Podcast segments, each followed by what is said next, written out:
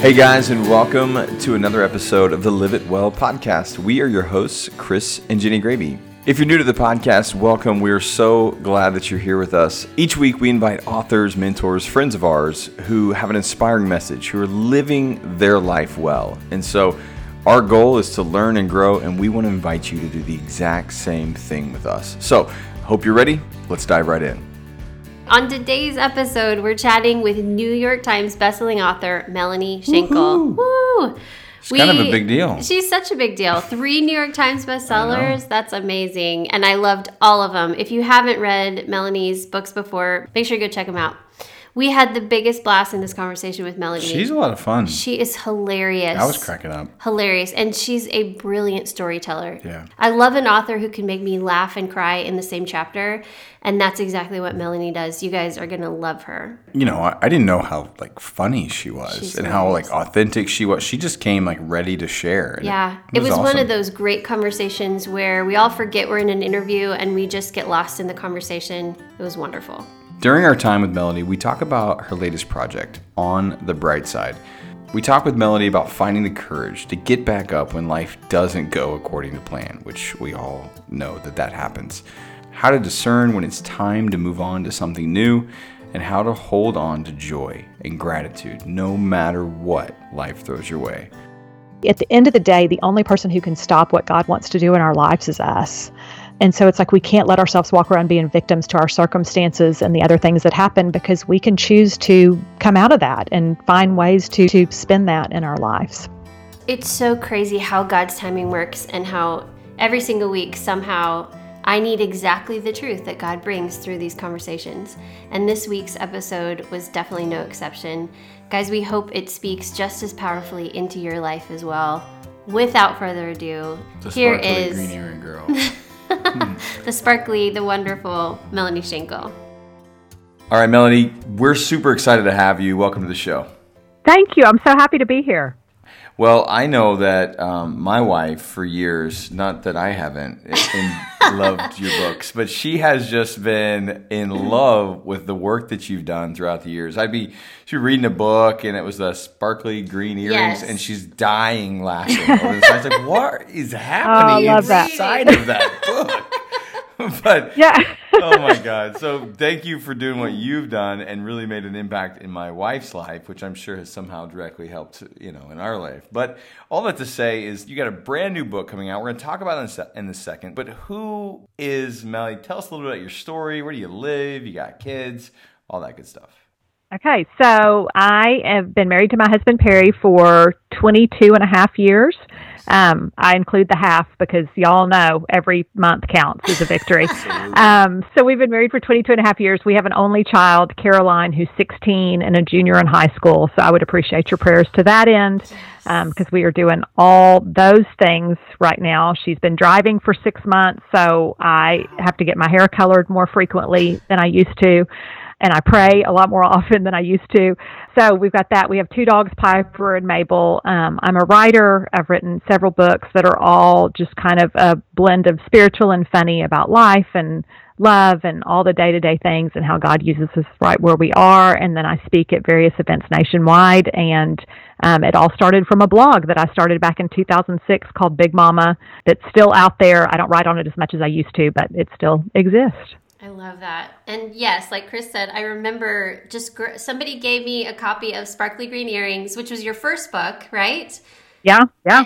And we went on a trip with some friends to Colorado, and I literally didn't put it down the whole time. People were like, "Stop reading. We have to go like have fun." Um, and I finished it on the trip. It was hilarious and moving, and I was like, "I love books that make me cry and laugh at the same time. It's so fun."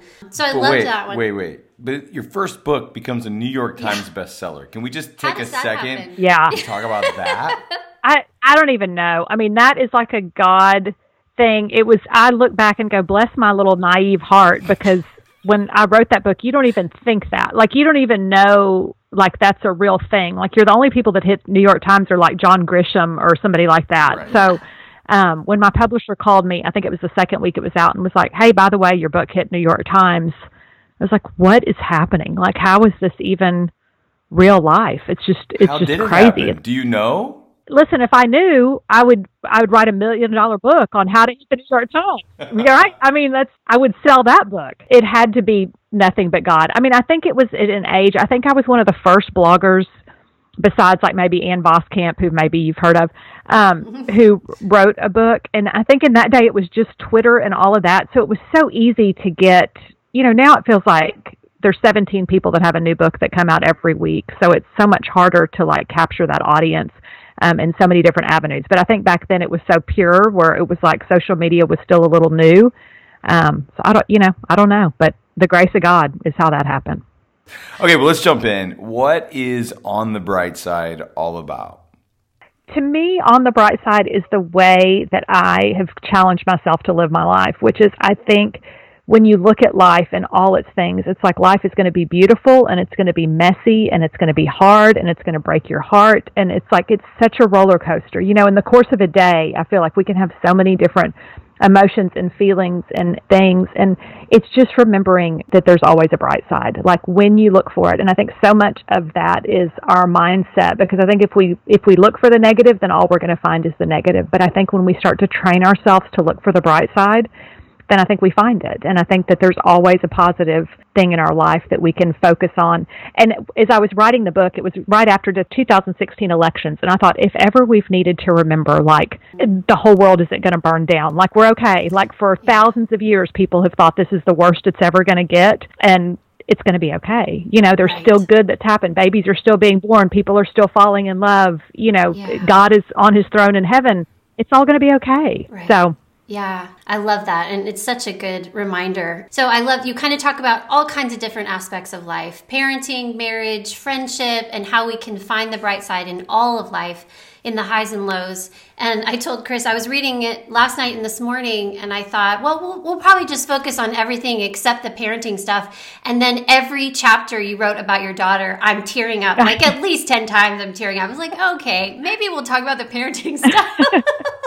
We have two adolescents that we're parenting right now. So I just really resonated mm-hmm. with everything you said, all the highs and lows. And it's so good for, for parents who are going to read this. I'm excited because um, it helps you feel like you're not alone. You're not crazy. You're not alone because yeah. everyone who raises a teenager has to go through this gauntlet. It's the same for all of us. It's crazy. So, talk to us a little bit about that. Um, some of the stories that you wrote about parenting a teenager and how it's okay. We're all going to be okay. Well, there's also a teenage girl. Yeah, I, a teenage girl. Teenage girl. You add that yeah. one extra that word. Oh, teenage oh, yeah. girl.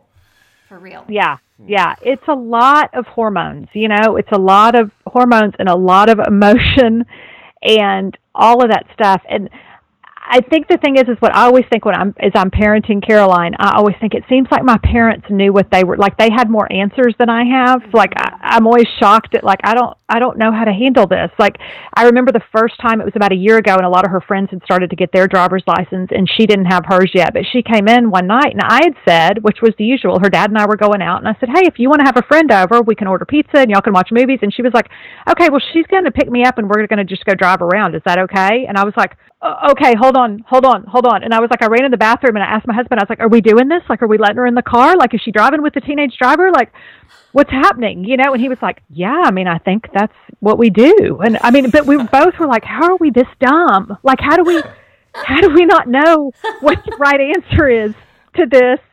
And then I came out and I said, okay, you can. And I said, but you need to stay in this perimeter, you know, don't go outside these boundary lines.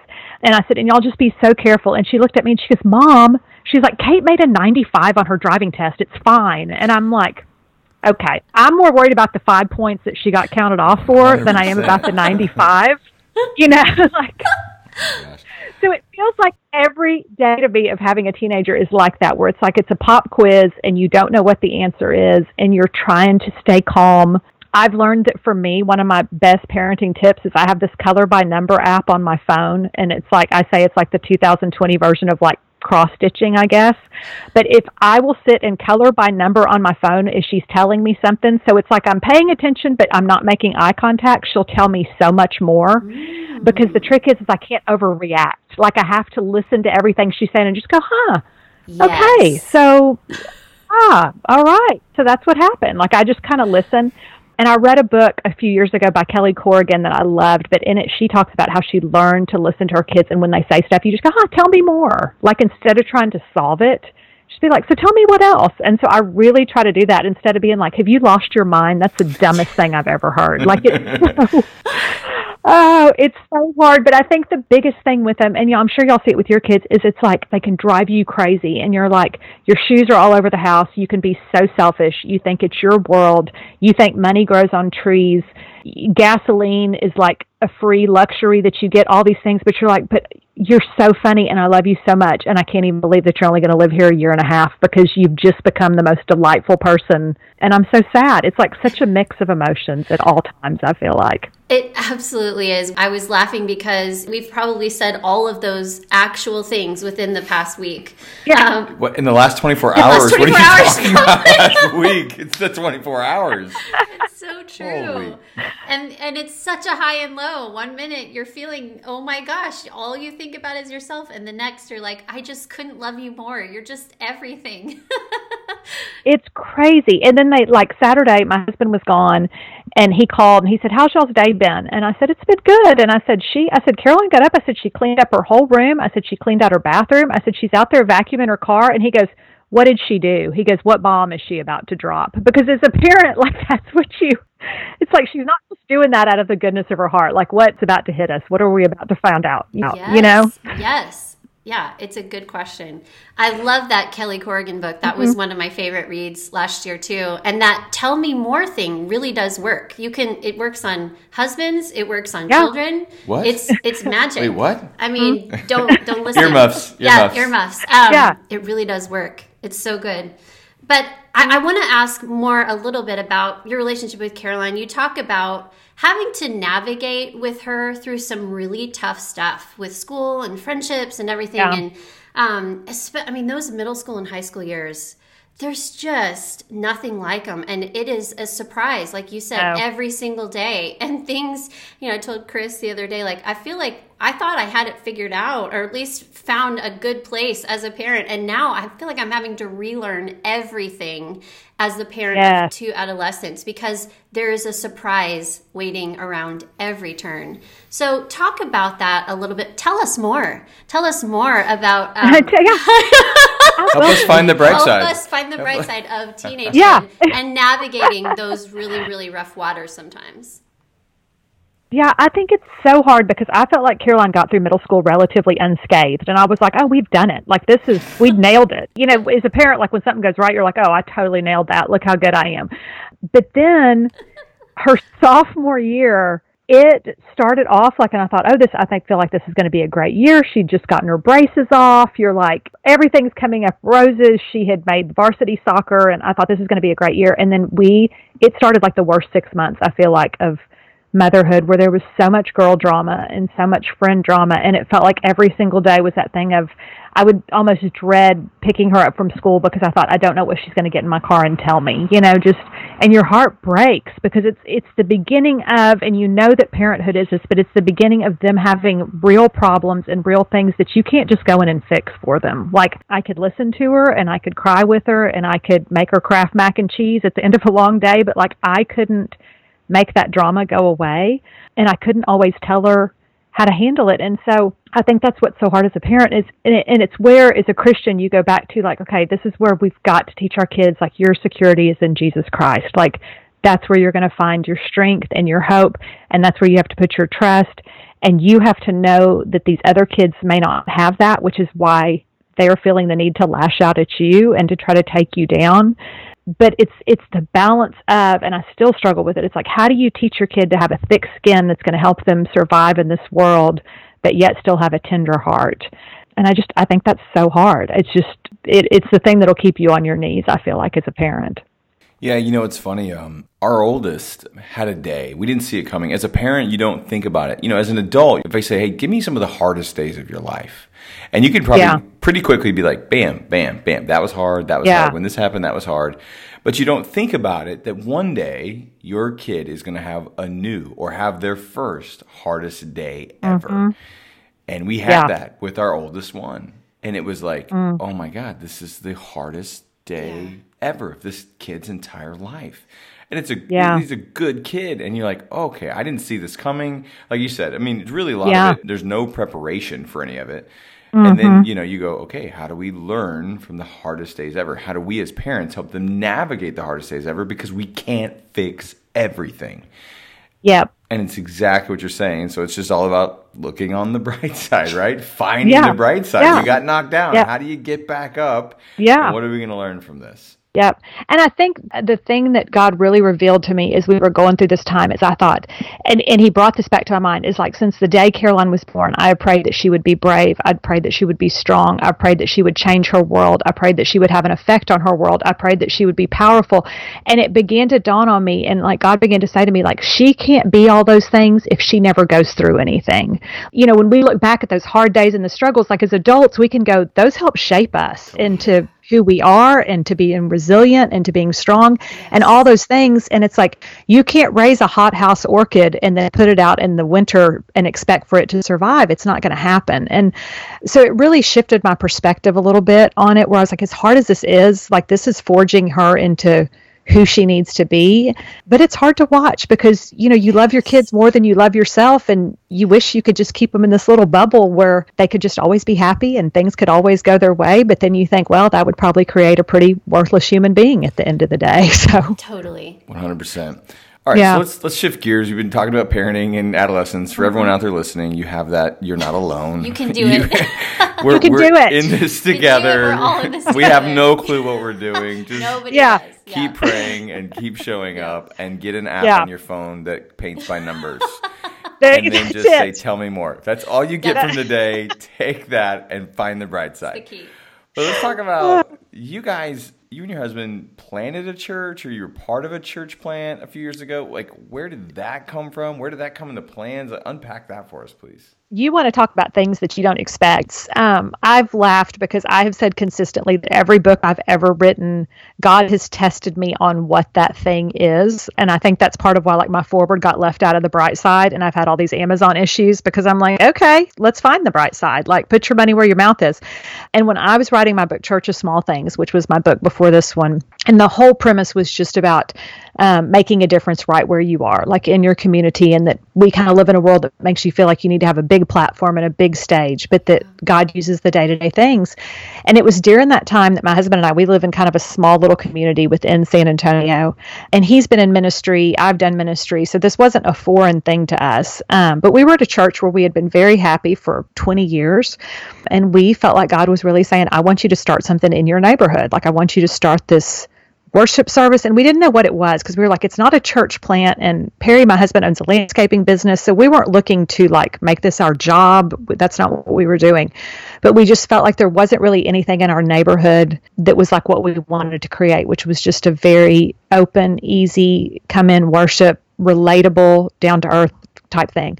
So we were like well we kind of just talk about it then we are like well that sounds ridiculous. We're not going to do that and then um, and then one night we were talking about church stuff with our daughter at the dinner table and she said i think we ought to start a church. And i knew in that moment you know how you know things? And i was like oh god pl- no this is no i do not want to do this. This sounds terrible. And then about that time we had some other friends who were leading worship at a different church and they were leaving that church and they said we really feel called to start this thing. What do y'all think? And so all of a sudden it was like well now we've got worship leaders so what are we going to do? Like this is thing. And so we started it. We called it community worship. It met in an art studio that they let us rent on Sunday mornings for dirt cheap. God bless them. Um, and we started this what was a church of small things. It was just a small, non denominational church service um, where we would do worship and we would have a message, and it was acoustic. It was just super low key. And we did it for three years. And I say in the book, like, it shaped me and tested me in ways that I didn't know. Like, you kind of don't know how selfish you can be until you start really pouring yourself out to where you're like, sometimes I like to sleep late on Sunday mornings. I don't want to have to get up and put up chairs and make coffee and be a hostess and all those things. But it, it was so funny. And it was, and at the end of the three years, it became very obvious. We were like, I think its time has passed. And we just knew that God was saying this chapter is closed. And it's funny how that works because people would say, Well, what's your long term plan? And we were like, Here's our, we're going to meet next Sunday. See That's next our long term. Right, right. Yeah, that's it. We have no long term plan. Like we're not looking at and they were like, Well, do you want this to be your job? And we were like, No, this is just a it's just a ministry, it's just something we want to do. But it's been so interesting because we had people that came and stayed all three years. We had people that would only show up for three weeks and we'd never see them again. We had people that would come in one time and they'd never come back. It was such a mix of people, but we've heard from so many people after the fact that we almost said now it was like God used it as like a church ICU for people who had really been hurt or burned by the traditional church and kind of needed a safe spot to heal um, and to meet Jesus in a new way again to almost like rehabilitate them and then send them back into church. And so it's it's amazing to look and go wow look at what came out of that and the way god used it but then also that it was just a short term thing. And so we stopped doing that. I guess it's been two years ago now in april and we're back at our other church and so happy to be there. But it was it was a great season. It was a season that really grew our faith and tested our faith and i feel like god used it in some powerful ways. That's really cool I love that you guys were able to discern that, you know, both in starting and letting go. I mean, that's really tough to do. I'm sure you get attached to people and, you know, into that, starting a community like that. Um, you have a chapter in the book about holding plans loosely and, and kind of that idea of discerning when it's time to start, when it's time to move on to a new season, when it's time to let go. Can you talk about that a little? I know there's probably somebody listening going through something like that. They're trying to make a decision. They're trying to discern what their next move is. Um, talk yeah. talk about how you guys navigated that together as a couple and how you discerned knowing when it was time to start and when it was time to let go. I think the first thing was just that, that we always covered it in so much prayer. So it was like, God, just lead us and make this obvious to us and not um, and I think for me, I really knew with the church when it was time because Perry started to sense that it was time. And I, you know, when you when I started to, I was like, I'm selfish enough that is this just me hoping it is? You know, like am, am I hoping this is the end? But when he started to say, I really feel like this has run its course and God's calling us away from it, and, and, we both really prayed, and I think this is it. When it's time, is like, God, we need you to make it really clear to us. Like we really need to make it, and it was made abundant abundantly clear just through a series of things that happened. We were like, oh, this is, it's time. And I think sometimes you have to ask yourself, like, I know I do this. Like, I like my comfort and I like my security and I like my familiarity, where you're like, am I holding on to this thing just because it's all I know? Um, or is it because it's still what God has for me? And so I feel like so much of our life is so much better lived if we keep an open hand and say, God, this is this is all yours and I'm going to use it and do it and do this thing for as long as you call me to it, but ultimately it's yours. And when you call me to walk away, I'll walk away. So, oh, really and I, and I think he's faithful to kind of give you that sense of it's time to move on to a new thing. Yeah, that's really good.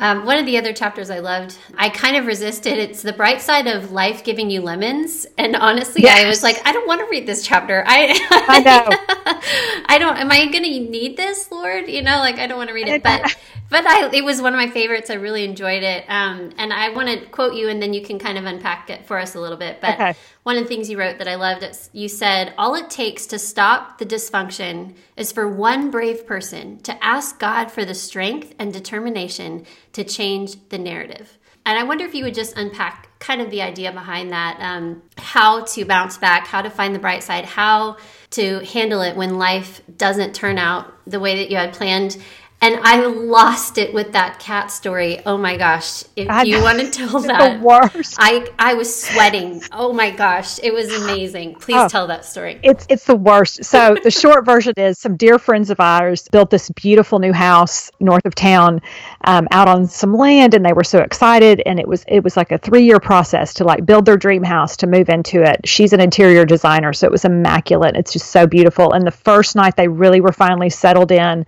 and everything was great. And they sat down like to watch the Spurs game and just relax. And their kids were in bed and they were like yes we've made it. And they were sitting there and all of a sudden they just heard this Row! and this dirty wet smelly cat jumped right in between them on the couch.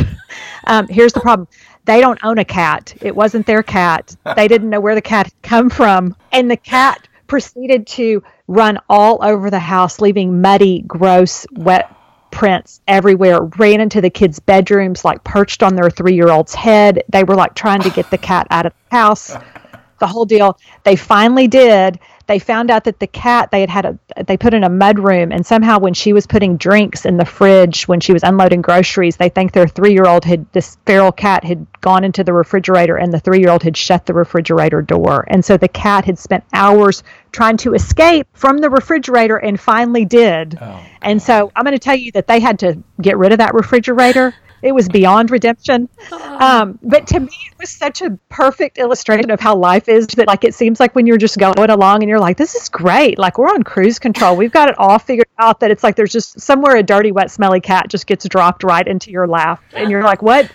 What just happened? Like, I'm just trying to enjoy my life. I didn't need this cat but I think it's with everything. I think it's with our. It's like when life isn't what you planned, and you know, or I always say, or as I call it, life. I mean, it's not going to go the way we plan. I think we make these plans, and we think this is how it's going to go, and we see things. And I'm the best about like making sure that God knows, like, here's the ideal way that this situation needs to go. And it's shocking how many times He doesn't take my advice on that. Mm-hmm. But it's it's the perspective of kind of turning your lens to go, okay, I'm going to find the good in this situation. My kid's going through a really hard time, we're going to figure out how this is going to make them stronger and better and build their character. My marriage is going through a really hard time, but this is going to test us, and we're going to try to come out on the other side stronger than we were before. Um, the family that I came from, and this is personal for me, like the family that I came from was messed up. I mean, just a lot of dysfunction and a lot of things that I don't want to repeat, but where you go, okay, God, I'm going to trust you that if I'm brave enough to take the steps to break this chain, that you're going to be faithful to start a new thing. And I think that's it, is in every situation, like it really just takes one brave person to step up and say, I'm going to view this differently. I'm going to view this through a different lens and I'm going to let God use it um, instead of spiraling down into the negative. Because I think the only, at the end of the day, the only person who can stop what God wants to do in our lives is us. And so it's like we can't let ourselves walk around being victims to our circumstances and the other things that happen because we can choose to come out of that and find ways to, to spin that in our lives. That's good. All right, so let's talk to the person out there. When do you navigate using the words, hey, look on the bright side? You yeah. Know, you know, you know saying like touch the face. Right. Like, you know, I don't I don't think I really need that right now. And sometimes people don't need that yeah. right away. So, talk about how someone navigates that, and maybe you haven't spent much time on thinking about it, but I just feel like it's that place where, like, you know, because I'm the positive guy. I'm like, oh man, it's cool. Like, it's gonna be great. You're like, yeah, yeah, maybe, yeah. maybe in a week, bro. Maybe, maybe in a month. Yeah. Maybe never. Actually, to me. Yeah. So, I don't know. Talk talk about that for a little bit.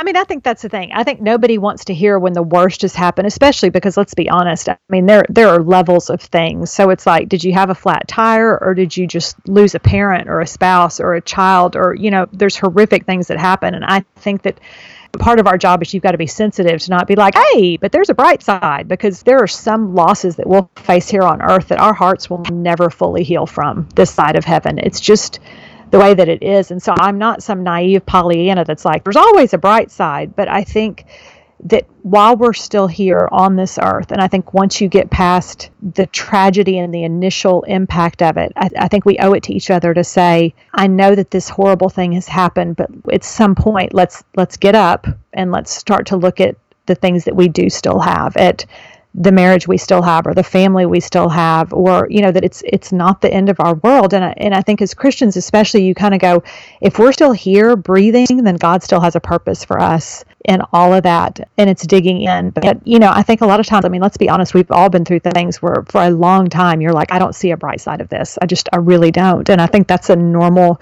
human thing. But I also think at some point we're called to pick ourselves up and be like, okay, I'm going to focus on something good because otherwise you lose your your will to live and it's it's trying to find the joy or the purpose or the meaning somewhere and believing that God ultimately promises he works all things together for good and we may not ever see the big picture of that until we're on this side of our lives, you know, until we're on the other side of it, but just trusting that it's there. So That's good. That's good. Thanks for sharing that. All right. Well, we love to close out every show with these three questions. It goes a little like this What's a book that's impacted your life and journey? What's a habit that's impacted your life? And what advice would you give to the younger you? Oh, that's a good question. Those are great questions. Thanks. What is a book that has impacted my life the most? Oh, there's so many. I'm such a reader. Um, I really think it's funny because I know I ought to say a Christian book, but I really think Kelly Corrigan's for the time that I was in my life, the Tell Me More just really helped me with so many things because it was about the most important things we're learning to say. I'm sorry. But I just love that that whole concept of like the things that as humans we need to say. And sometimes I like getting a perspective that's outside just the Christian perspective because it's like, oh, these are things that are universal to life no matter who we are. So that book really had an impact on me and made me think a lot about the way I respond to people. Um, a habit is that I start every day, even if I just read my Bible verse, a daily Bible verse on Daily Gateway, on Bible Gateway or something. Like I'm not always good about, oh, I've had this 30 minute quiet time and playing peaceful music or whatever, but it's like just starting my day with like, um, and like I, I'll, before my feet even hit the floor, like I've kind of trained my brain to go, God, just show me what you want me to do today. That's it. That's like my simple prayer.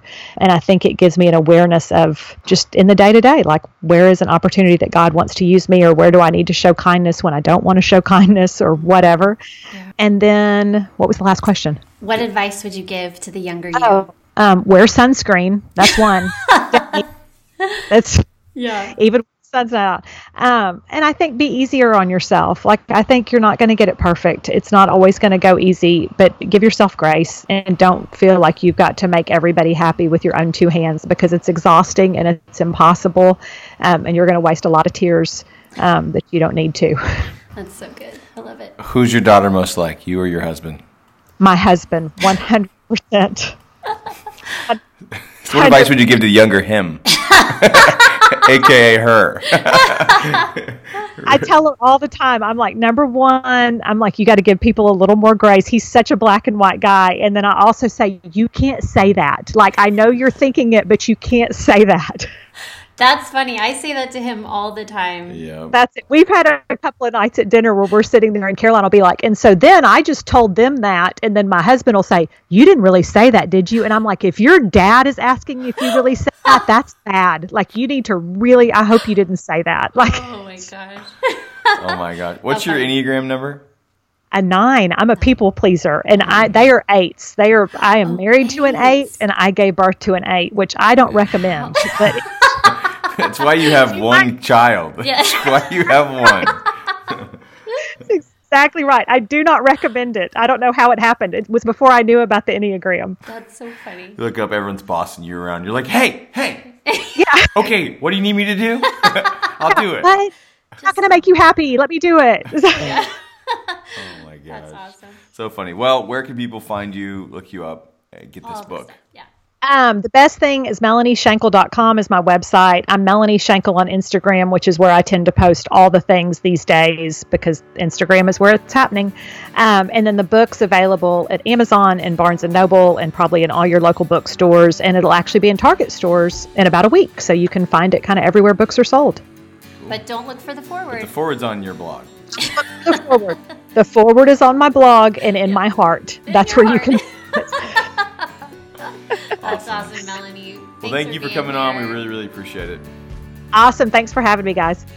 What a great conversation. Guys, thank you each and every single week for showing up here. Your faithfulness truly is amazing, and we're so honored to get to take this journey with you every single week. As always, we would love to hear from you and how these episodes are impacting and influencing your life. You can hit us up at our website or leave us a review on iTunes, and of course, you can find us on social media.